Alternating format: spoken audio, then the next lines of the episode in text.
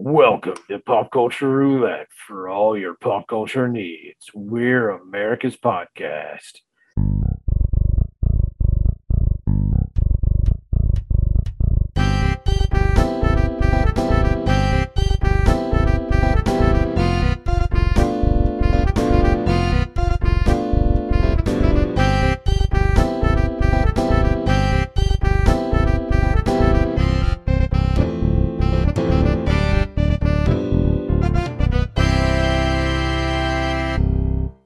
Right. All right. Welcome, everyone. As always, I'm Nicholas. I'm joined by Justin. Crushed he couldn't watch the Pro Bowl, Pro Bowl And- unenthusiast. uh, Pro Bowl on it. And, uh, well, I would say we're joined by Jeremy, but he was uh, so highly disappointed that the NFC lost the Pro Bowl. He just didn't have the energy to show up today. Yeah. So, It's uh, like Man Down Part One, but with me. Yeah, I have to say we've we've done it where it's been me and Jeremy. I'm pretty sure that you guys have done it with just you and him. I don't Mhm. think we've ever done one just me and you.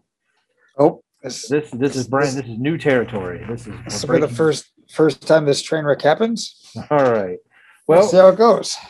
Yeah. So, um, well, you just said you just watched the new Super Spy, Superman Spider Man movie. I did. It's been and out. saw that today. it's been out for a little while now so um, i feel like we can we can kind of break it down a little bit without uh, spoiling anything for anybody because i have a feeling that you and jeremy were the last two people on the planet to see it anyway Probably accurate. Yes, uh, what'd you think I enjoyed it. It's uh, they definitely try to pull at your heartstrings with this one yeah more so than any of the other ones. I thought. yeah yeah there, there was that the one scene with uh with aunt may that uh almost got me Yeah, um definitely uh, looked over at the wife and and could tell it did get her there, there's the little t- little trickle. little little trickle little trickle um i just i mean i was so happy when tobey maguire stepped out of the portal Yeah. um the Has he crowd done? Has he done anything recently? he's started doing a lot of the weird movies like not necessarily underground but like just like he started his own production company and does like I want to say like if it was an indie band, it would be like indie horror films. Like it would be like an indie rock band. Like All right. So I mean, he I mean he's done. He's never stopped working. He just does all. I mean, he did. uh No, that was Elijah Wood. I was gonna say he did Alfred, but Elijah Wood did Alfred. Sometimes I get. Yeah. Tobey- sometimes I get Tobey Maguire and Elijah Wood confused, but um, Un- understandably so. um, the But yeah, he came through. the crowd that I was I was with when Andrew Garfield came through, all like gashed, like they didn't know it was going to happen, and were much more excited about that. Which So you you must have been with a younger crowd. must have been. I was I was kind of because like all right, the two Andrew Garfield Spider-Man movies were not bad.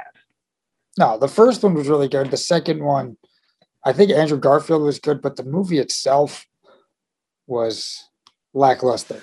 Right. And and I think that was part of the problem. And then when Sony got hacked and it kind of came to light that they really just didn't know what they were doing and Marvel was like we want Spider-Man back like more than anything. Uh Sony was like okay, let's make a deal. And it kind of Yeah. ended the it ended the Sony just didn't have enough energy to keep fighting Disney off. So they were like okay. You can only you can only turn down so many bags of money. Well, you know, and honestly, at some point, like I too, I do believe, had Sony not worked out a deal with Disney, Disney would have bought them just like they bought Fox. Like Disney was Yeah. like, Disney was like, we want X Men, we want Daredevil, we want all these characters, and and Fox was like, no, we'll never give it. We're never give them to you. And and then uh, Disney just said, okay, well, we'll take the whole company. Yeah, we'll just buy you out the We'll buy you. And I feel like Sony was either just just for those those titles. I and I feel like there's a good chance that like the same thing was about to happen to Sony if they hadn't made a deal. They're like, Uh, okay, all right, we'll just buy you then, and then you'll be out of a job. We're starting to go under. Just just sell Marvel their stuff back. But uh, you know, there's That was their that was their retirement plan. this, there's been this movement online since the movie came out for uh, them to make uh, Spider-Man three, the Amazing Spider-Man three with Andrew Garfield, and Andrew Garfield's response was, I believe I'm quoting, "Where the fuck were you when after when the after the second one was made?" Nice. because basically it's like you, you guys weren't here in the first place like that's why the third one didn't get made because even Yeah. even if you know i mean if if the fan base had been there and like they had made all kinds of money even if had the deal gone through i think they would have just made those movies retroactive and andrew garfield would have been the one in civil war Yeah, that would have been a, that would have been a whole different. they would have different feel. Right. They would have figured out a way to, you know, like make the two Spider-Man movies, you know, part of the MCU. I mean, that's Yeah, I mean, did like some of the small cameos too that were in this one. Yeah. Well, especially the one small one with Daredevil. Yep. I was like, oh, look who it is. Well, you know, I think everybody's been making a big deal out of like, oh, the Netflix shows aren't canon. Yeah, they are. I mean, clearly. I mean, now with Charlie Cox playing Daredevil in the Spider-Man movie, and then Yeah. uh, Vincent D'Onofrio playing the the exact same version of Kingpin in Hawkeye. Like that's them saying, "Hey, you know, It's all together. yeah, it's all together. Like we're not re we're not going to reinvent the wheel here. They might change some of the, you know, characters here or there, just like where they're like, oh, Terrence Howard, you're being a dick. Uh, what? Oh, geez, Uh, Don, Don Cheadle. Cheadle? Don Cheadle, you're in. Like, oh, Yeah, I was I was hoping they would have made a reference to uh Punisher too after I seen Daredevil. Yeah, yeah, they haven't done they they haven't referenced Punisher, um, Jessica Jones, or Iron Fist yet. Yeah, But because Daredevil had that Defender series where like they all got together, yeah. Um, they clearly they're there. Now I don't know what they're going to do with them, if they're just going to ignore them or not. But I mean they're gonna I Doesn't doesn't Punisher also make an appearance in Daredevil before he got his own show? Yes, in the second, that was how I mean they kind of introduced the Punisher character Yeah. in Daredevil. So So Yeah. he's there too somewhere. right, I mean that doesn't necessarily mean that Jon Bernthal will be the MCU Punisher. Oh, but he should. He should be. I mean, is he's was really good at it. As boring as the first season of Punisher was, and I haven't watched the second season yet. I thought his Punisher on Daredevil, like his his introduction to the character, was really good. Well, and I thought Jon It- it- Bernthal himself did a really good job. Yeah, it's a really good adaptation of it. And then I liked too the was it the first credit where they're introducing Venom into Yeah. the universe. Well, okay. Did I mean so is Tom like because clearly they sent him back to whatever. Although it's not like they can't open the portal back up and bring him back. But I mean, because Tom Hardy was like apparently the whole time Spider-Man, Spy, you know, the Spider-Man are fighting the the well part of the not Fantastic Six, the Evil Six, the the Sinister Six? the Sinister Six. Um, he was just getting drunk at a bar. Hey, dude knows what he's doing. Um, you know, but when he got sucked back into his universe, um, a little part of the Venom symbiote stayed behind. Yeah, it was on the bar. So, I mean, I guess that kind of says that, you know, they they're potentially going to play with the Venom um, in the future. Now, that does mean that like they can just be like, well, this Tom Hardy happens to be the exact same Tom Hardy, and that Venom symbiote was like, well, we like that guy, so we're just going to hunt him out. Like, you know, this this Eddie Brock is the same Eddie Brock, Yeah, or it could be someone that someone different too. or or it could, you know. I I did I was kind of curious as to why. I mean, I'm not surprised. Um, but I was I kept kind of waiting for James Franco to show up. But I know with some of his off the field uh, activities, he's kind of maybe not Yeah, he's Disney. not. I don't think he's showing up. Um, and then I, I just I wonder if if Topher Grace was like, listen, you guys hated me that much, I'm not coming back, or if they were like, oh no, everybody hated this, we're not, we're not, yeah, I don't. I don't think he got the invite in the mail. He's probably calling them. Hey, you want me? And they're just like, leave it on. Leave it unread. Leave it unread. I have enjoyed New, reading new number. uh, who dis? I have enjoyed reading like Tobey Maguire and Andrew Garfield finally going, okay, well, we actually get to tell you now that we were in the movie. And Andrew Garfield going, yeah, Emma Stone kept calling me and I kept having to lie to her. But uh no, I mean, it clearly opens up a whole new world and it opens up a, and I think the the next Doctor Strange movie is going to open it up even further. I wonder I'm still wondering cuz you said you watched the Eternals, right? No, that one I haven't watched. yet. Okay, so Jeremy's the one that watched the Eternals. Um I'm still wondering if they're not going to use the Eternals as a way to bring in the X-Men. Um because the part of me also thinks that they, you know, because after the snap and now everybody's back and not back and and now we have Doctor Strange opening up portals to the multiverse. I mean, there's a way to bring in the X-Men where you can either actually find a way to bring Hugh Jackman in, although he said he was done. Yeah, didn't he also say he would do one more if it was part of the MCU? Yeah, I mean, if he got to do it with, you know, the the guys that were currently in the MCU, so who knows? I- Yeah, they should do that also and bring in uh Deadpool. that would, Get he just get hit. You just get him and Hugh Jackman together. That's all I want to see. yeah, I do want to see that. Um, I see. I'm not one of these people that will sit here and tell you that like Deadpool can't be done right if it's not rated R.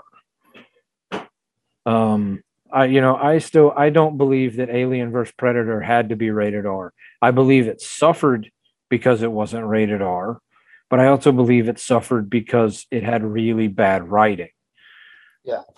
I mean, I think that with with good writing, you can make just about any movie that's rated R or PG 13 and make it good. I'd agree. You know, you just have tweaks here and there. yeah, you just have to be smarter about it, you know. Um you know, uh, so so you can't you can't drop as as many f bombs as you want to, but you know, you can be more creative. Yeah. You know, so it, it requires a better writer. But I mean, there there are people who are going to scream and yell, and maybe maybe this will be the thing that finally gets us the the, the fan interaction. Yeah, Could be. we'll get the we'll get the hate mail of of people telling us how how wrong we are. And we just leave it unread. I don't know. Text We'll, message from Topher Grace. We just leave them unread. we'll we'll we'll read it. We just will ignore it, or we'll just make fun of you on the next episode. Um. That's probably more likely. All right. So, as promised, even though we're a man down, we're a week away from the Super Bowl. So, uh, let's let's give our increasingly inaccurate predictions of who we think is going to win the Super Bowl. All right. I have uh, Green Bay over Kansas City. Okay. All right. I have think, I think I might have a chance. I had a, I had Green Bay over Buffalo. Uh, I, I think I had Green Bay over Tennessee. Actually, was what I picked. um, I was a little off. Well, I'll I'll put it to you this way. I I think the Rams legitimately are going to blow the Bengals off the table. I don't think the Bengals stand much of a chance in this game. Um, but I will put it to you this way. I didn't think the Bengals really had mu- enough to beat the Raiders. Um, but I didn't think much of the Raiders, so that game for me was a pickup. Um, I didn't think that the Bengals stood a chance against the Titans, and I was wrong. Well, I that Tannehill cost them that game. Well, yeah, but I didn't see Tannehill doing that. Um, I didn't. I didn't think Kansas City was going to even let Cincinnati on the field. and Cincinnati managed to find a way to do it. So I've been wrong at least twice now about Cincinnati. Um, and I was I was talking to somebody at work, and I, I was telling him the last. I mean, I'd have to look at all of the recent Super Bowls to to sit here and, and say one way or the other. But the last Super Bowl I remember, where pretty exclusively across the board, nobody's giving Cincinnati a shot or the other team a shot, would have been the Denver Carolina Super Bowl when everybody's like, "Well, Cam Newton's got this. Like this is in the bag. Like there's Denver's not even going to be in this game." And then Denver showed up and just beat the pants off of, of Carolina. Yeah, that's a good. That's a good game. Um, so part of me thinks that like you know we've had two. We're we're going to have two weeks of all the talking heads going. Cincinnati doesn't stand a chance. Matt Stafford's going to take care of this. The Rams defense is too good. Blah blah blah blah blah. This for me, I, I mean, I'm gonna stick with the Rams as my pick, but I I would not, I will not be shocked if Cincinnati wins. See, this is where we need uh Jeremy because I think the Bengals are going to beat the Rams. We would need that tiebreaker. I don't know. The Bengals seem like they got something going this year, where they might be that team. You, you're not wrong. I mean, you know, as just Like every time, it's like they're not going to win this. They figure it out, and the Rams realistically should have lost to the Niners if it wasn't for Jimmy Garoppolo's desperation interception. He tossed at the end. The Niners dropped that game-winning pick, game-sealing pick. yeah. I Well, just, you know, I just think Stafford's going to be old, good old reliable Matt Stafford from Detroit, and just come up a little short. but Stafford is the reason that the Rams are in the Super Bowl. I think, yeah, but he's been he hasn't looked that great. I don't know. I I mean, I agree. I agree. I mean, and that's what I'm saying. Like, I mean, if if you if you play this game just solely on paper, the Rams have it like hands down. Um, but Uh, that's yeah, I'd say most of the positions you'd have to lean towards the Rams. but that's why you don't. Uh, that's why you don't play the game on paper. You you Hmm. play the game on the field. I mean, and Cincinnati. I mean, there was a point in this year where we were talking about how good Cincinnati was, and then they kind of fell apart, and everybody's like, "Well, oh, they've come back to earth. They're not gonna." And then they managed to to right the ship at the right time and got hot. And I mean, we've seen this with the Steelers, however many years ago, where you know they got hot at the right time and they rolled right through the playoffs, and they were the first team to win every playoff game on the road. You know, You could you could say the same with Green Bay when they won it last in 2010, 2011 season. yeah. I They had to do it as a six seed, and So there is some there is something to be said for getting hot at the right time and getting healthy at the right time. huh, I So- might have to I might have to go uh, try to find my Bengals jersey and bust that out for the game. You know what? I'm not shocked you have one. I, I have one for most teams, so I think it might be a Carson Palmer jersey. Okay, all right. I didn't. I was I was gonna guess Ickey Woods, but Oh, not that old. I think it's Palmer. Palmer, Might be Palm, Palmer or Houshmandzadeh. not not Andy Dalton, not the Red Rocket. Ah, no. No, I think it was the the Palmer time. All right. Well, so the history of the Super Bowl. The very first Long, long history. The very first Super Bowl was uh, January 15th, 1967. And I bet you, being that you who you're a fan of, you can tell me exactly who played in that game. Packers over the Chiefs. And you could probably even tell me the score. That I could not do. Oh, that's kind of surprising. But yeah, so that that's I was gonna say like 35 to 17, but I don't think that's it. No, I don't. Know. I don't even. I don't think it was that high. Um, but because uh, because we're not we're not going to just talk about the history of the Super Bowl because that would get boring. Most of the Super Bowl, a lot of the Super Bowl games kind of sucked. There's been some good ones, but we're going to talk about what most people are watching the Super Bowl for: the ads. Wardrobe malfunctions. That we'll get to those too. Um, It, it was 35 to 10 was the Oh. final score of Super Bowl one. Okay. Um, widely considered to be the first traditional Super Bowl ad is um, Apple Mac uh, 1984. Um, it's it was the you know the the athlete running through and they're like in a dystopian world and like she launches the hammer like through the screen and it's like introducing the Apple Mac. You know, you know it was basically like in 1984 going this is a, an affordable home computer that your average normal person can have in their house because at that point that was not really something that had been out like some Yeah, people, they were they were a lot bigger the machines back then. well they were bigger and like people just like now it's taken for granted that every house has at least one computer in it Yeah, you have a computer in your pocket most of the time too. With your right phone. you know that Unless you're one of those elderlies that refuse to get off of like flip phones and right I can't even remember what company it is that makes those jitterbug.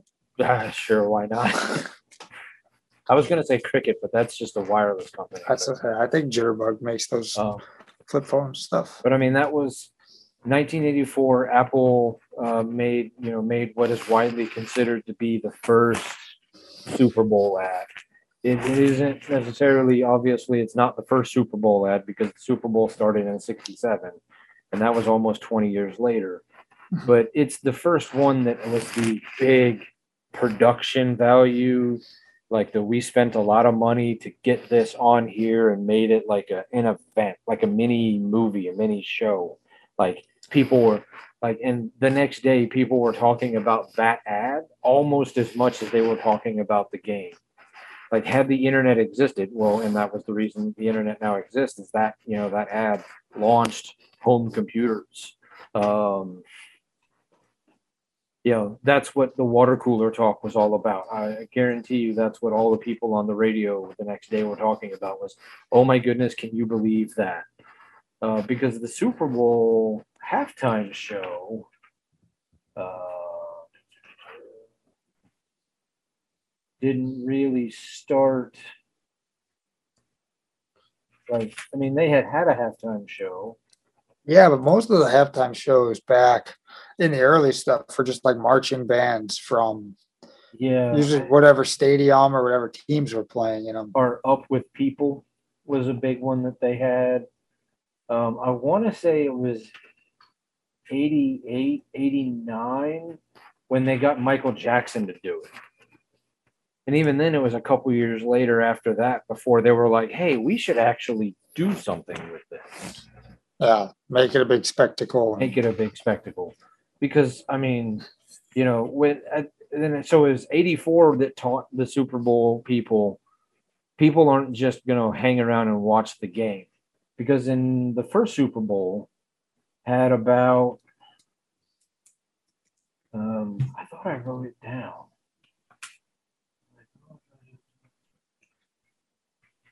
Uh, the first Super Bowl's attendance was sixty-one thousand. If that's what. okay here we go the first super bowl ratings they were on two networks it was 26.75 on cbs and 24.43 on nbc so just over 50 mil Yeah. um, the highest rated super bowl ever was 2015 at 114 million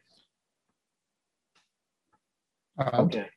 So, you know, the Super Bowl went from, I mean, that's a huge jump. Now, granted, in 1967, I don't know. Well, you also have to remember in 1967, there was pretty much only three channels or, four channels, Yeah. maybe, you know.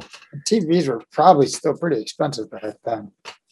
Oh, um, so you know there wasn't you didn't really have a choice. Like it was either that or or nothing at all. I'm guessing that even in 1967, the other networks were not counter programming it. They were just like, uh, show Heidi or. Uh, if your team wasn't playing back then, you're probably just like, yeah, who cares? yeah, and I mean I don't know how fast. I mean I don't. It doesn't. I didn't really find an example. I couldn't really find anything that said, hey, you know, from 1967 until 1974, like when it became like the everybody's going to get together and have just a Super Bowl party. Like we're to watch it, whether, you know, we're to have it on we're to have food, we're to have fun. You know, we're, we're just to hang out regardless of who's playing. Like it doesn't really tell, it doesn't, I couldn't really find an example of culturally when that happened. It must have been before 1984 because otherwise why would Apple have thought to, you know, counter program or not counter program, program spend the kind of money that they spent on an ad for that. So, you know, somewhere between 67 and 84, it, it became kind of a cultural phenomenon. Um, the first ad in 1967 was uh, four thousand, uh, forty-two thousand dollars for a thirty-second ad. Okay. Um, for this year's Super Bowl for a thirty-second ad, six and a half million. Oh. Th- That- thanks, inflation. That's not just to. That's not to make the ad or hire any. That's only to air it. Yeah. Six and a half. That's the that's to lock your spot. That's that's to get. That's how much you have to pay. And that's not even necessarily that they'll show that commercial either, because isn't there some times where if the game is gone one way or another and they see a dip in audience, they don't even air some of those commercials. Yeah, but then they have to pay back some of that money if they don't, or if the you know there's there's certain uh, rules, and I mean I'm it's I don't have all of those details. I just know, like if the game becomes a blowout and in the fourth quarter, like you you had a big ad that you were going to air, but it's a blowout and you're like I'm pulling my emergency cord, like you know they'll have to give you some of that money back, or or they might still run the ad, but they'll be like all right, here's two million back, or you know, All right. A lot of legal mumbo jumbo that we Yeah. uh, didn't look into. right. Um, you've got some of the iconic uh, Super Bowl ads. Um, the Hey Kid catch, the Mean Joe Greene. You know, Yeah. the the here, you know, here, oh, here, have my Coke, and he throws in the jersey. That was 1980. So, like I said, there are some when I get on, you know, when I get to them, they're they're going to, you know, kind of be like, oh, okay, that happened before 1984, but you said the first. Well, I'm saying the first ad that was like the cultural phenomenon. Um, 1993, you had Jordan versus Bird, the you know the game. of Uh, horse. the game of horse for the Big Mac. Yeah. Um, uh, 2010 with Old Spice, you had the uh, I'm on a horse, Yeah. the man you could smell like. Um, and then Budweiser, where I just I kind of had to stop uh, stop writing because at some point in '96 they had the horses. Uh, okay, they started airing Clydesdale commercials in '86. Um, in '96 they aired them playing football. Yeah. Okay. Uh, in '99 they had uh, the two different Dalmatians that were separated at birth. Uh, one became a fire horse, one became a bud horse. Yes, I remember that one. um, 2003, uh, they had the the replay where one of the Cowboys goes, "I believe that ref's a jackass," and the other one goes, "No, it's a zebra." Okay. Um, 89 is, I think, the first Super Bowl I truly remember watching. So it's kind of funny that this is a Bengal Super Bowl and we're talking about like Super Bowl ads and kind of breaking it down because I remember the Bud Bowl. I think I was more invested in Bud Light, Budweiser versus Bud Light than I was Bengals versus 49ers. I mean, that's understandable. because you know, in '89, as an 11 year old, I was definitely heavy involved in like, I think Budweiser, I, I think Budweiser should win, not Yeah. those jerks over at Bud Light. Yeah. But I don't, I don't, I mean, I mean, I know obviously you were alive then, but I don't know how much you're going to remember '89. Uh, I was two. Okay, yeah, so definitely not. But they so had. I I remember zero. they had kind of I don't want to say they're claymation bottles, but they were definitely like like stop motion animation claymation style, where like Budweiser was playing Bud Light in the Bud Bowl to determine who was the best.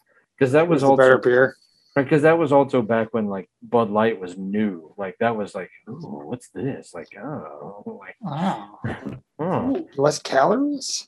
So they had a couple years of like the Bud Bowl, the Bud Bowl one. Like they had, you know, they would they'd spend weeks like pumping like the Bud Bowl commercial, like oh who's gonna win, you know. Uh, that was um, that was a pretty big thing. Uh, 95, you had the frogs. Yeah. Okay. I remember them. Um, and then, okay, I wrote that down wrong, but in 2000, you had the What's Up ad. The What's Up. Which apparently, I'm, actually, I'm glad people don't do that anymore. yeah, God, I'm so glad it's done. Um, but actually, oddly enough, that most people remember it as a Super Bowl ad, but that was the one that that everybody talks about or thinks of as the Super Bowl ad was actually aired in 99 during Monday Night Football. And then they made the sequel for it for the Super Bowl. Okay. Yeah, kind of crazy. Um, so, I mean, and we could go on about Budweiser for probably the rest of the episode. But oh, between what? Budweiser, Pepsi. Uh, we'll Uh. get we'll get to them. Uh, Oh, there's so many ads. You could that could be just each one could have its own episode. Uh, Wendy's in '84 also apparently kind of figured out what uh, Apple did, and that was where the "Where's the Beef?" Where's uh, where the where's the beef lady? yeah, the "Where's the Beef" lady came from. Uh, that was a Super Bowl. See, I remember. I mean, "Where's the Beef" was so popular. Like, like they did a whole series of like "Where's the Beef" commercials. Um, and like they had like shirts, and I had like "Where's the Beef" stickers. Like it was You give me sh- you give me shit pun intended for poo stickers. okay. And you have where's the beef? but in 84 i was six All right. Let's let's move on. um okay in 2012 we got nationwide insurance giving us an iconic commercial but iconic for the wrong reasons i know that you and i watched this super bowl together uh, me you and tony i want to say we were in tony's basement uh, Probably was. remember the boy who died like they're like i wasn't there for Yes, I do remember that commercial. Yeah, um, that was a Super Bowl commercial. Like Oh. that's that is iconic for the exact wrong reason. Like everybody talked about that because people were like, "What the hell? Why? Yeah. Why is this? Why would you do that?" Yes. Um, so occasionally there's a misstep, you know.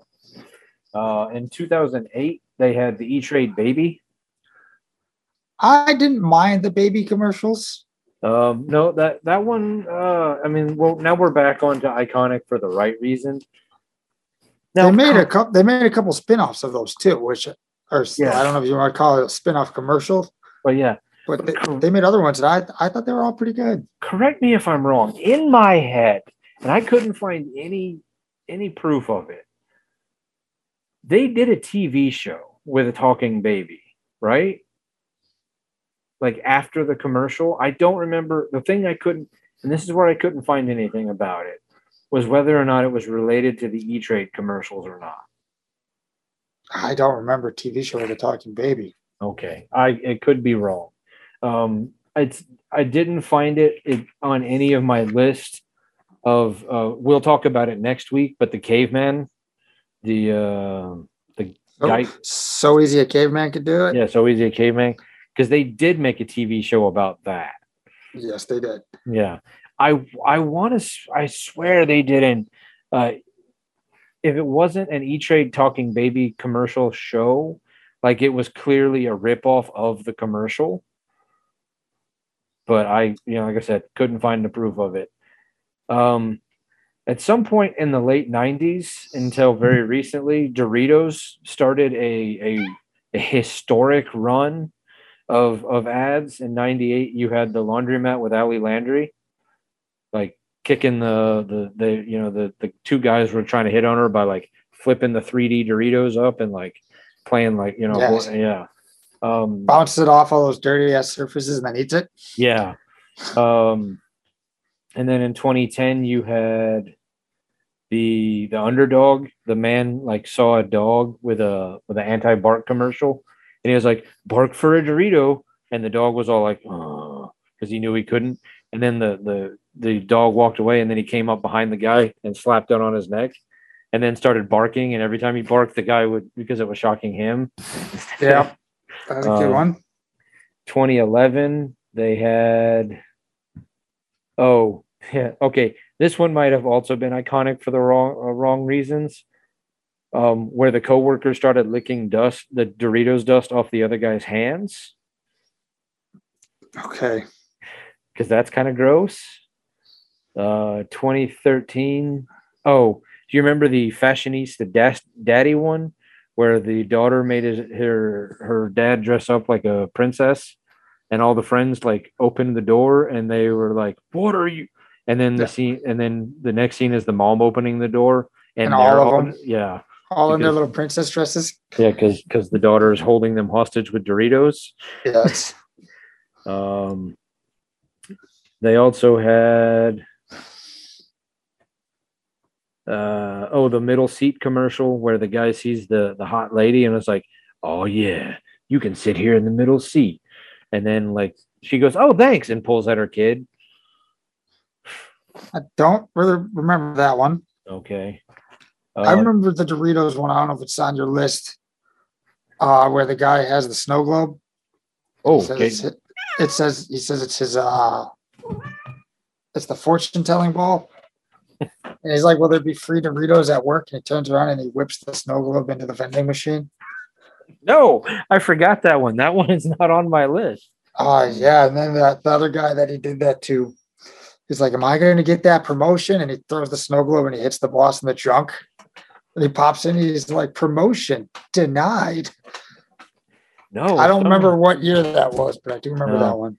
I also have the uh, Doritos dogs, where the three dogs put on a trench coat um, and tried to buy the Doritos. Okay. Um, and then the one where the pigs fl- like, you can have my Dorito- Doritos when pigs fly. So the next scene is like the guy, the kid putting uh, wings on a pig and flying him by the window. Yes, Yeah. Uh, and then there is a Doritos one on the list I have for top commercials. so do I. So I'm gonna stop talking about Doritos. We might have the same one. I don't know. Well, Um, I- 2010, you had Snickers um, with the Betty White. Now, was that the first one where where because this is some of these things were so hard to find information about um, commercials because they're like wiki most commercials don't have their own Wikipedia page. Right, it's just a commercial. It's just a commercial. Um, because I remember like there was a whole series of like, you know, here have a Snickers because you know, oh, because you're not yourself when you're hungry, and and that, there was the Betty White where you know, like she was tackling the guy or whatever. She gets tackled because they're playing oh yeah, that's right. Yeah, because there was also the Danny DeVito one, and or was it Danny Danny- DeVito? Danny Trejo. there was Danny Trejo, like there was there was a bunch of them. But I what I couldn't remember is if Betty White was the first one or if that was just the Super Bowl ad. That was uh that was the start of Okay, Because right. I had I had written that one down as for the list that I was working on. Yeah, that one started it back in 2010. And then it just kind of continued on. Like they had the one in 2015 of the Brady Bunch where Danny Trejo's Marsha. Yeah, And then Yeah. Steve Buscemi is Jan. yeah. Yeah, it all it all stemmed from that that commercial. Well, let me let me tell you this. As as my uh, research went on, it became harder and harder to write everything down. So I kind of stopped writing as much as I should have. Um, 2011, Volkswagen did the Force commercial where the kid was like pretending to be Darth Vader. Uh, 2000, Yeah. 2003, Reebok did Terry Tate. Um, that was Terry Crews being office linebacker. Mhm. Um, you brought up Pepsi earlier, uh, Cindy Crawford, 92. Yeah. Where, like, they- very iconic one. Yeah, that was that was pretty iconic because they were like talking about like their new design can, but everybody was all like, again, I some of these commer like Doritos had like entire web pages dedicated to just like the best Doritos ads. Budweiser had entire web pages, but like Pepsi, they're just like, yeah, they did a commercial once. Because I mean they I, they did some ones with Britney. They did some other ones. Uh, I know at some at some point, like they talk like they would just talk about like iconic Pepsi commercials, not just iconic Super Bowl commercials or or Pepsi Super Bowl commercials. So like there was a lot of me trying to figure out how to break down what one was Super Bowl and which one was just like Just a normal run of the mill commercial. Um, we'll get to this guy a little bit more next week when we talk about the pets.com sock puppet, Okay. um, who was kind of like in the middle of the dot com uh, bubble before it burst. But oh boy, did he uh, hmm, did he really take a hit when the when the dot com bubble burst? But he was yeah that that launched a whole series of, of commercials. Yeah. Um, I also I can't remember if that was when before Conan started Triumph the Insult Comic Dog or after I don't or maybe that's where they got the idea. But I, uh, what year was the commercial? Did you write that down? 2000. Man, I think that was after the dog, but I'm not. I'm not certain. I don't. Um, and then this one took this one in 1973. So this is where I begin to put.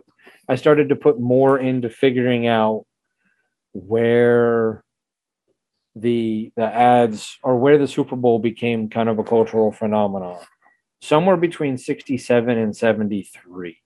And I think 73 must have been kind of the beginning because they did a Farrah Fawcett Joe Namath commercial. I think I I think I sent it to you a couple weeks ago. Um.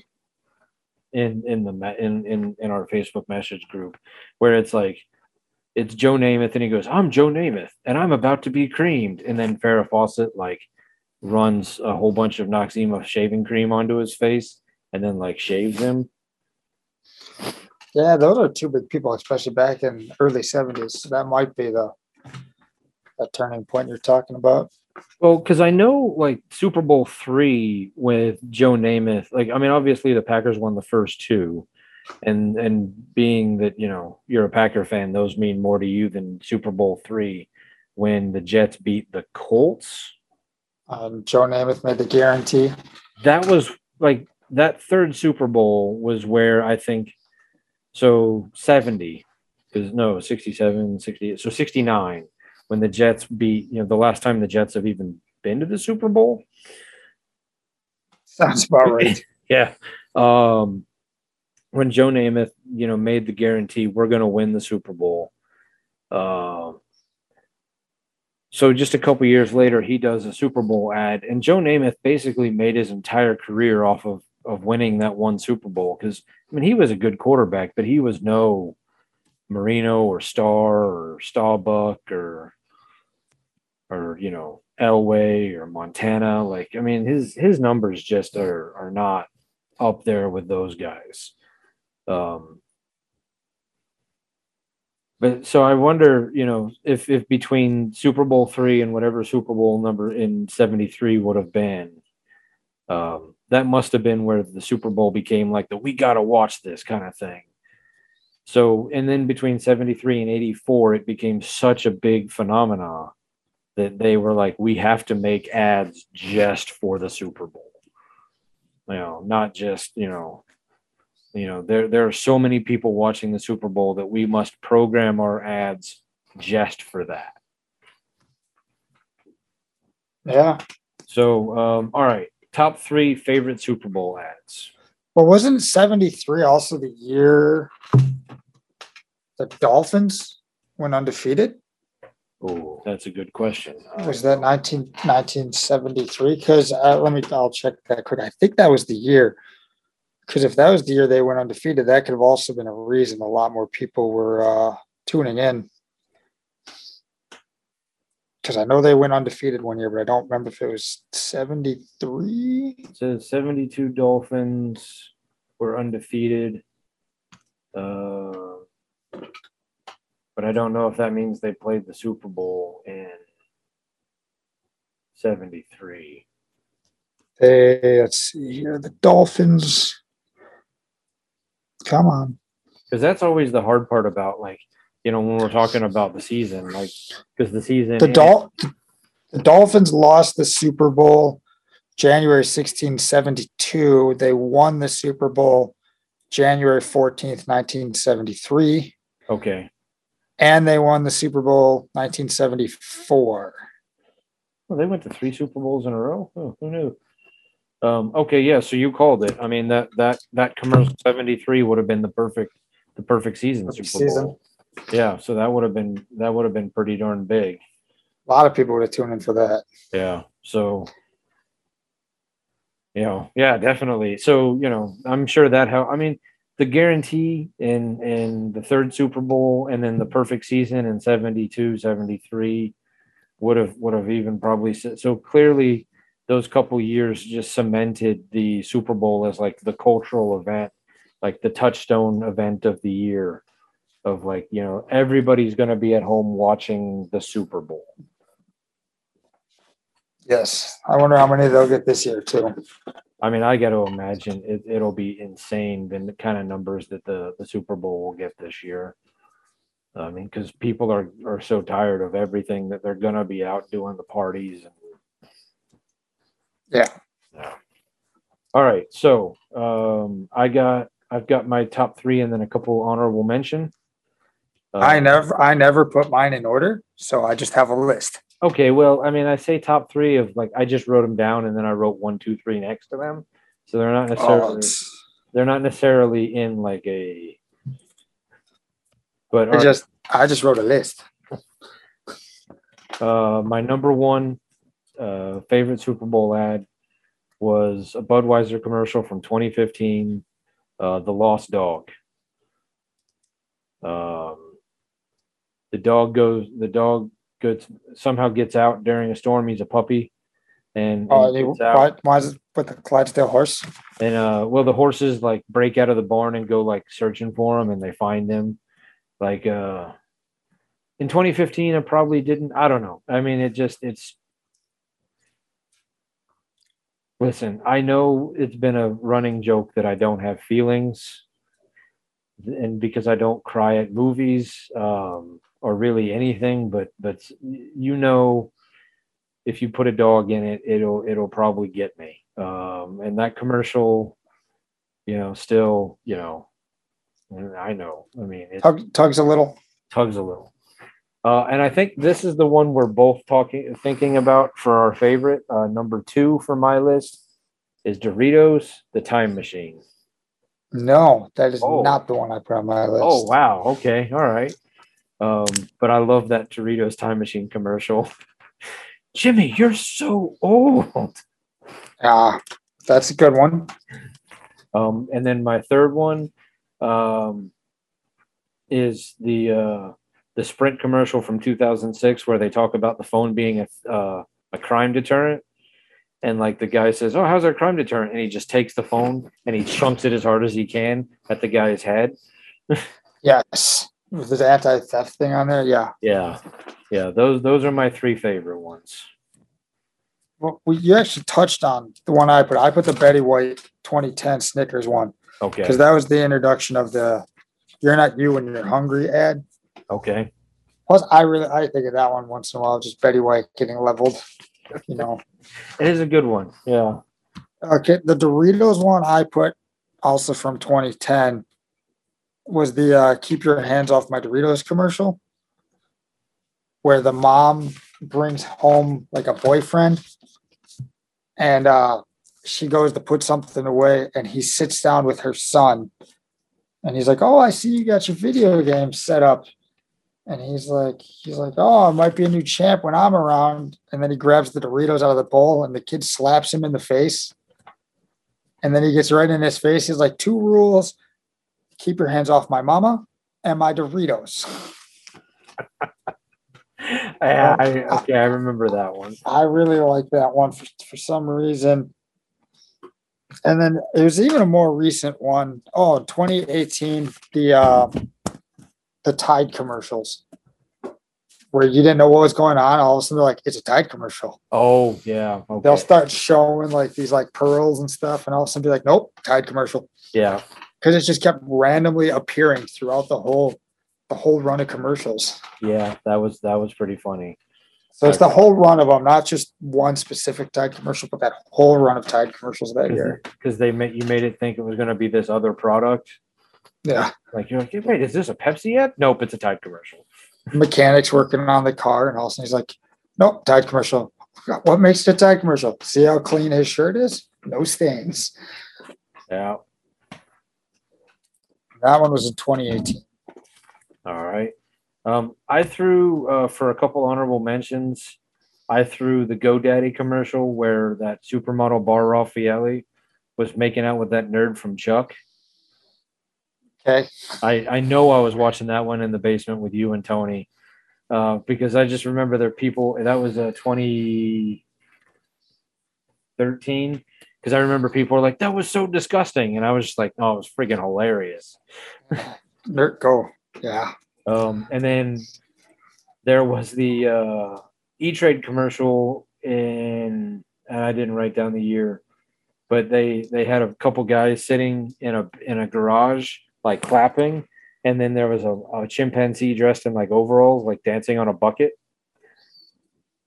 I don't remember that. Oh, it's it's it's just two good old boys sitting in a garage, um, like clapping like to some like you know tune, and a chimpanzee wearing like some sort of overalls, like dancing on a bucket, and then the end of it is like E Trade going, "We just wasted two million dollars." Perfect. Um, Uh, yeah, that was a good one. Yeah, I mean, some of the other ones you touched on that I wrote down was the Old Spice, the the Your Man Could Smell Like commercial. yeah, I really like that one because it's like, look at him, now look at me, look back at him, look at me. I- Yeah. another Dorito one that I put on here was the PepsiCo, the Doritos Blaze versus Mountain Dew Ice Battle. okay, The one with uh, Morgan Freeman and Peter Dinklage when they came Yep. out lip, lip syncing. Oh yeah, yeah, yeah, I I really enjoyed that one. Um, 2020's Rocket Mortgage, the Jason Momoa, comfortable in his own skin, oh yeah, where he like takes off all the fake muscles and the shoe, and and the other one I also enjoyed was the uh, the NFL celebrating the hundred year in 2019, yeah, where all those players are at that like ceremony, and Marshawn Lynch drops the football trying to get a handful of cake. And then that big scrum ensues to see who can uh, who can get the ball. yeah. just because it brought a lot of the legends into it. It did. It did. I I know that you know there's been a couple good ones over the last year or two, but overall the commercials have been kind of down the last, you know, I don't know, four or five years maybe. So I'm hoping this year maybe they'll make a comeback. Um, Yeah, yeah. A lot of mine were 2010, 2015, and 2018. Well, I mean, there 20, was I, I just had the one from 2018 because I really liked the lip sync battle with Peter Dinklage and Morgan Freeman. you know I I distinctly remember in in high school, so 92 to 96, like going to Super Bowl parties and and like everybody like during the commercial, shut up, shut up, shut up, shut up. You know, oh, you could talk during the game. you'd get up during the game. You go get more food, get some to drink. You know, go to the bathroom, whatever. Oh, the commercials are on. Oh, everybody. Shh. That's a lot how it is still with us, with all of us hanging out watching the game. Oh, the It's- game's on. All right, I'll go take a piss. Yeah, it's kind of crazy too to think about how long we've all been getting together to Yeah. watch the Super Bowl. yeah, because I think, well, what year are we in? 2022. Yeah. So this is at least 13, 14 years of me and Tony getting together for the game. Yeah, and I I think I've been other than maybe a year or two in between. Um, I think that that I've gotten together with you and Tony pretty much every year since I moved here. Yeah, because I know the 2010 Packer win I was with How- you guys. that was on his birthday. Yeah, I think the Falcon fiasco against the Patriots. I think that was just you and me at my place. yeah, yeah. That was because I know I know there's been at least one Super Bowl where I was at home um because of the weather or something. I don't remember because I was in the apartment, I want to say. I know last not last year, but like two years ago, I had just moved into the house and I had that that side job. So I was working at the grocery store. And so it's like, you know, I don't have time to I'm getting off work and then I'm running home. Like I'm gonna miss like I missed the beginning of the Super Bowl because I was at at work. Um like I got home I- just just in time to see like like right after kickoff or something like that. I think the Denver Carolina game, we were at Jeremy's. Now, is that the I- only one we watched at Jeremy's? I it might have been we might have watched one or two, but I think that was the one where we all just stuck around and played rock band. Which I would say, honestly, not only because I, we got to see Peyton Manning win the Super Bowl and him retire, and I'm a gigantic Peyton Manning fan. That night as a whole was probably one of my top five. Well, top five is generous. Top 10 nights, maybe of all time. Yeah, that was a fun night. I think we also watched the Seahawks lose to the Patriots at Jeremy's Yeah, that sounds with right. that Malcolm with that Malcolm Butler interception because that started the meme of Richard Sherman's whiny Yeah. face. because I'm pretty sure that's when we got the cease and desist letter from the NFL. Yes, for periscoping Yeah, with the game on in the background. Yeah, yeah, that that's when that's when the uh, yeah that. Uh, yes, but yeah, no, I mean that that uh, that because that rock band night that was I didn't have to go to work the next day because I had been laid off like the week before. So like I just that was such a good night because like I was in so I had been so depressed like because I had lost my job like I was just in a bad way and then just being able to like hang out with you guys and just we had we had a lot of fun that night. yeah, that was a good one. I mean, I there's been some pretty good Super Bowl parties I've been to in my life. Uh, in high school, we did the youth group thing, so like all the you know the youth group of the church, we'd get together and watch Super Bowl at the church. Uh, in college, um, we there was a couple guys. We'd go. There was a one per. I think three of the four years I was in college, there was one professor that had a bunch, a couple people over, and we'd watch the game over his house. And then I want to say the last year I was in college, we did it at a different professor's house, but it was like the same group of people. Um, those were I pretty think- fun. I think a lot of them I just kind of watched by myself up until I think, yeah, maybe when Tony moved out here in 2000, 2001. Then we might have got together more for them. But yeah, it's been an ongoing tradition for a long time. And then I moved to Florida, and obviously the group of friends I had down there, like we hung out every weekend anyway. So it was just like, well, of course we're getting together for the Super Bowl. We just did it bigger. We're already hanging out, just turn the game on. And then, so I moved here permanently in 2000. Let's see, I moved in here in 2005. And that's before uh, before I knew you. Then I moved to California for a little bit, and I came back.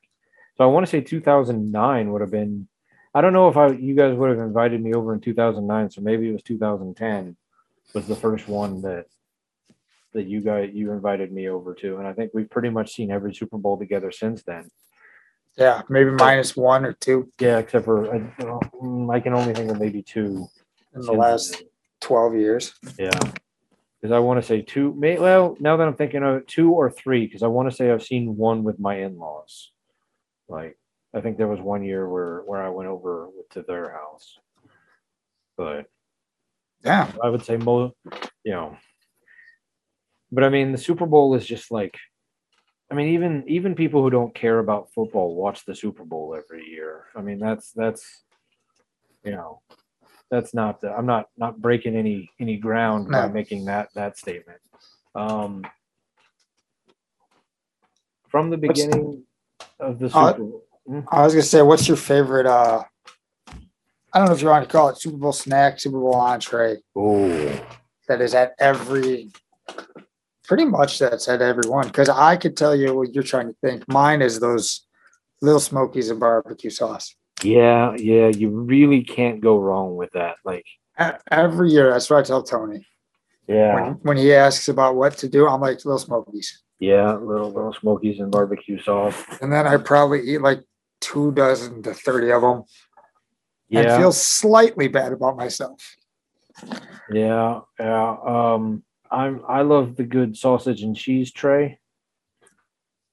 Um, can't go can't go wrong with that. Um, this year is going to be a little interesting because I've got slightly more dietary restrictions. Um, So little smokies, yay, nay this year. Oh, I I mean, can- there's they're I still going to be there, and I'm still going to hammer right, it down. I can still do those. Um, you know, I just I don't know if I can eat all of the crackers. I think I'll just be able to eat cheese and sausage just without the crackers. There's Um, nothing wrong with that either. yeah um you know the i just i have to i i weighed myself yesterday um i'm still not sure i'm comfortable with announcing the weight uh publicly but i can tell you that it is over 40 pounds lost since i've been diagnosed with the diabetes so you know Trying to think, when was that? 40 Uh, pounds in since uh, beginning of october that's pretty good. 40 pounds in what, like four months, five months? Yeah, especially since I don't really work out. Like I just, it's just pretty much been through diet, and and I could be doing better. Um, but man, it's so hard. Wait, wait till it's warmer out and you can take those dogs for walks. Yeah, that's true. That will go a long way once I can actually go outside, and then Yeah. like you know I'll be able to mow the lawn more, and Especially just walking around your, where you live, you got all those I all those got- inclines. I do. But like there's yard work that like I maybe have put off for the last couple of summers that I can act I'll force myself to go out and do. You know. That kind of stuff. But, you know, like for one night I can be a little bad, you know. Nah. There is no there is no diet during the Super Bowl party. Yeah. I mean, you know, I tortured myself during Halloween, Thanksgiving, and Christmas for the Super Bowl though. Not the ones with families, just the one with friends. Make Because your we don't because we don't judge you. I'm gonna, make your life miserable by not allowing myself to have carbs and starch. But you know, those guys, oh no, no, I'll I'll do that. Yeah. They won't they won't judge me for going for that second piece of cake. All right. Oh, okay. Here, I did write that stuff down. Okay. So I wrote this little paragraph here. And From the beginning, the Super Bowl was huge, but starting in 84 with the Apple ad, the game changed. Within a few years, commercials became almost bigger than the game itself. Sure, there have been ads bring uh, building up to it, like the Master Lock ads, where you know the guys were shooting the Master Lock to prove, like, still, you know, the Mean Joe Greene ad, uh, the Noxzema, the Farrah Fawcett, Joe Namath ad. But 84 changed the game. Um, that gave you the Where's the Beef, that gives you the, the 1984 Apple commercial. And then in 93, Michael Jackson did the halftime show. And then that changed everything again. So starting basically, you know, it, from 67 to 84, it built and built and built to the point where the ads were like, hey, we have an audience here that we can do something with.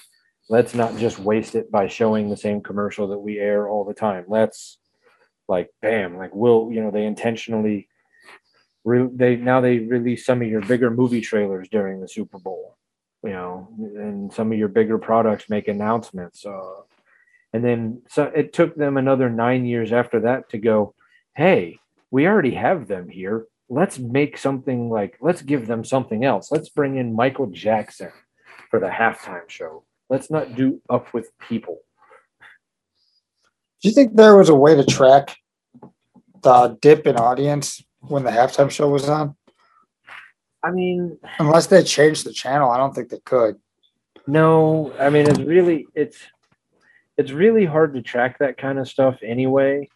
Um I know they have the Nielsen rating system that kind of gives you an idea because they have like if we have this many families of of you know married, single, divorced, white, black, Latino, Asian, you know whatever in each neighborhood.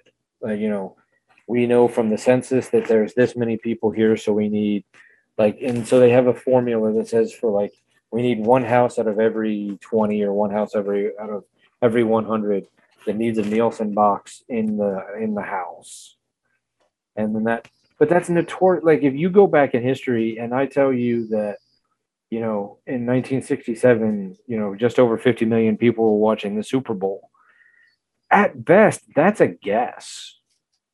It was probably way more than that because that's just who we had like that's going okay in a given area like we have a million people in this area we have a thousand houses in the nielsen of these thousand houses 700 of them were watching the super bowl so we can go math statistics tells us that this percentage of milwaukee was watching the super bowl this year.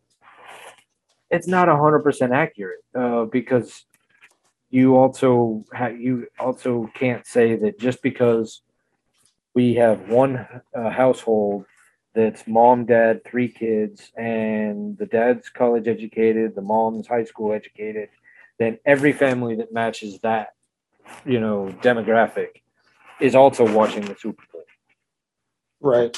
right? But that's kind of how the math works for that. I think it's easier for them to do it now because with the advent of the cable box or or you know like the streaming stuff they can do a better job of saying what the TV is actually doing. X amount of pers- X amount of people are on at this time. Yeah, so Spectrum knows that, you know, the cable box is on from this time to this time and this many, you know, but that uh, that only says that, you know, we know that the house has this many people who live in it. It doesn't account like if Tony was a Nielsen family, it doesn't account the fact that Tony has eight guys over at his house. Yeah. You know, That's So- too many. That's too many. We limited to like half of that. Yeah. You know, so, you know, our you know, when I was down, when I was living down in Florida, we'd have 20, 25 people over at one house watching the Super Bowl. Well, that's nine, like I said, just say it's 20 people. We're all watching the Super Bowl at one house. That's 19 houses that are empty and the TV's not on. So tho- those rate those TVs are not accurately rating how many people are actually watching the Super Bowl. And I don't Right. honestly know how big because I've never done it um, in the in my history, I've only never not watched the Super Bowl at home once. Like, well, not including like youth group time. Like, I I've only gone to a bar or a restaurant to watch the Super Bowl one time in my life. I cannot remember any time not being either home or at a friend's house Right. Yeah. for a game. Right, and I'm and I'm counting like when I've been at a church watching the Super Bowl as being at like a friend's home. No, the only time I watched the Super Bowl at a an establishment was when I was uh, in Lima, Peru, watching a Super Bowl at a Hooters Because you couldn't get the game. uh, because the hotel wasn't going to air the game or like whatever for whatever reason. My friend Brad and I were who were in Peru, um, and like we couldn't figure out what channel the TV was going to be on or what game, what channel the game was going to be on, and we knew that there was a mall within walking distance of the hotel that had a couple of American restaurants that we knew would have the game, and of the two of them, either Tony Roma's or uh, Hooters, we figured Hooters would be the better option to watch a Super Bowl. So Who played? Do you remember? uh, that was the year the Giants beat the Patriots to keep the Giants from winning the uh, undefeated season. Oh, that was when with that was one of Brett Favre's last years. Yeah, Because the it, Giants knocked off the Packers. yes, because I watched that game here in Wisconsin, and then I flew to Lima, and and like the day before the Super Bowl, or like maybe two days before the Super Bowl, and uh, my friend Brad and I were like, "Well, we got to watch the Super Bowl, especially this one." Yeah. So uh, let me tell you, that Super Bowl will go down in infamy as one of the best Super Bowls ever, anyway, uh, just because it was such a good game. Um, but I was in a mall in Lima, Peru, that was on a cliff overlooking the. Pacific Ocean because of the way North America and South America go. They're kind of over. So, like, even though you flew out of Miami on the Atlantic, you landed in Lima on in Peru on the Pacific. Okay. Even though they're in a straight line because South America is that far over. Like that's you know, like they're not North America and South America are not in line with each other. They might be touching, but you know, But they're definitely not north and south. yeah. Well, I mean, they're north and south. They're just, you know, like if you also, you could also say it was like west and east, you know? Yeah. But, uh, Lima, Peru, in a mall at a Hooters, overlooking, overlooking the ocean. overlooking the ocean with my friend Brad, his mom, and his sister, and his sister's friend. They, no, she. It wasn't his sister's girlfriend. They were just friends. Okay. Um, that was one of the stranger Super Bowls I've ever been involved in. But I mean, it was. It was. I mean, we were there with a bunch of Americans who also happened to be in Lima who wanted to watch the Super Bowl. We couldn't understand a word because they broadcast it and they didn't just like put subtitles on it. They broadcast it in Spanish. Oh, So we just all we you know every so often we'd look over at, at one of the Americans who spoke Spanish and we'd be like, "What he say?" Or you know we'd ask some you know some one of the waitresses, "Hey, what that guy just say?" You know. But most of it was just us going, "All right, well, I mean, we understand the game of football. We can watch it in another language. We don't." yeah. Um, but I can tell you this much: they do not air actual Super Bowl ads or American Super Bowl ads in Lima, Peru. Interesting. So I did not get to see any Super Bowl ads that year. I had to when I had to wait till I got home and then watch them all on online. I wonder if that's just an American thing. Like if that's the same in other countries. I or it's don't. not as big of a deal. It's just here's some normal commercials, normal ads. Well, I would. I mean, foot. Well, what we call football, the American football, is uniquely American. It's getting bigger in other countries, but you know, like the people of Lima were not like.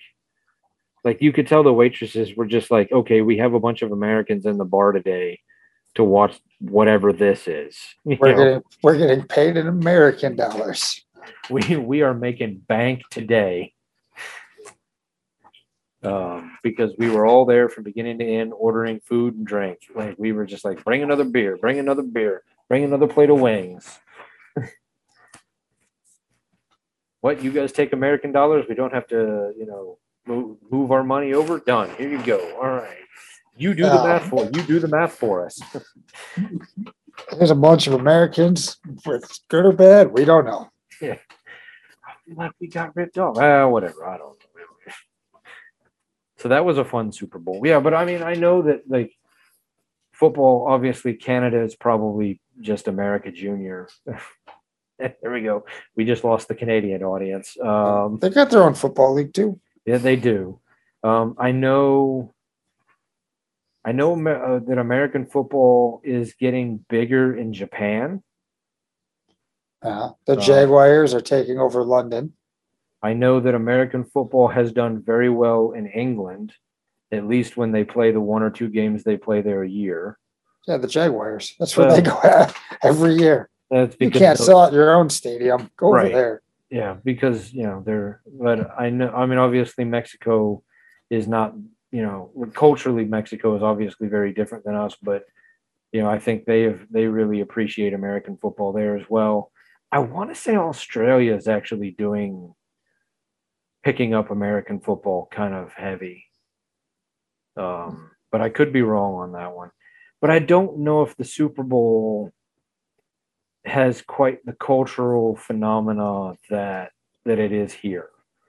Um, so I tell you what, though, uh, and Jeremy can either cut this or leave it in. I'm actually doing a British podcast next week. I'm waking up at like seven in the morning on Sunday, and I'm going to do uh, do an episode of this this podcast called the uh, the Bullpen Podcast. Um, let me make sure I got the exact name right. Yeah, the bullpen, the bullpen. Uh, apparently, these two British guys have somehow discovered American baseball, All right. and they really like it. Um, but they are spiritually about as similar to us as a as a podcast as, as you can get. I've listened to a handful of episodes. They have a very dry sense of humor. Um, and and just the way they they interact with each other is very similar to the three of us. So I'm looking forward to doing an episode with them.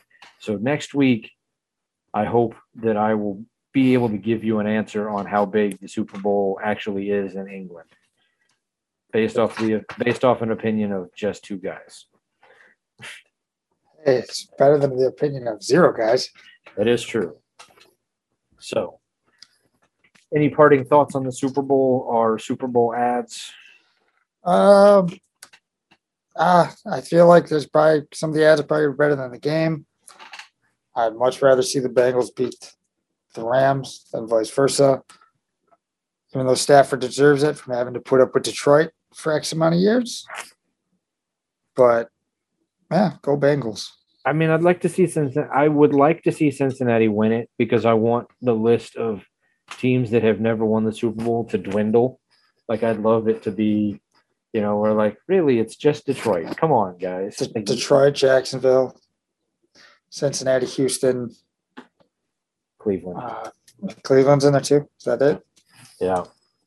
But I think Cleveland and Jack Cleveland, Jacksonville, and Houston have never been. I don't think Detroit's ever been to the Super Bowl. Oh yeah, Detroit's never been. Cincinnati's been, but they've never won it. Yeah, thanks to the 49ers. And then Arizona's been, but they've never won it. thanks to Pittsburgh. The Chargers have been, but they've never won it. Have they? Uh, I'm not sure who the Chargers would have. Let's see here.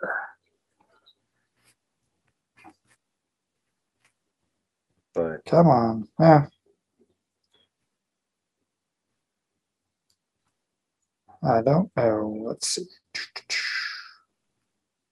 hmm, I'm trying to figure out which teams have never been there.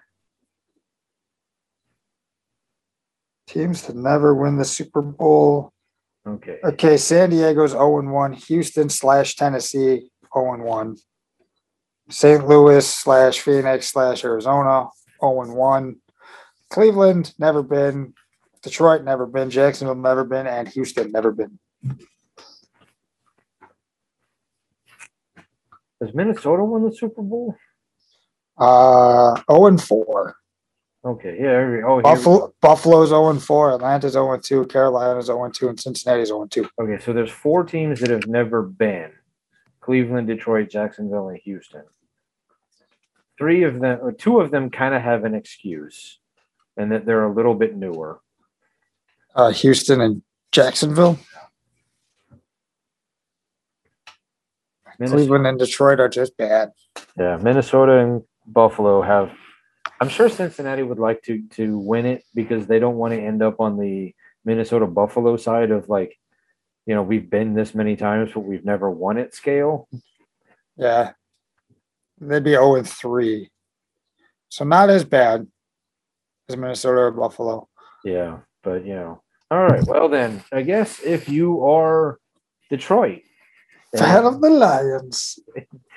and you're so pathetic that you've never even been to the Super Bowl, or you're nationwide insurance and you thought your idea of running a Super Bowl ad is telling us about a dead kid. Just remember, America, that uh, stupid never walks alone.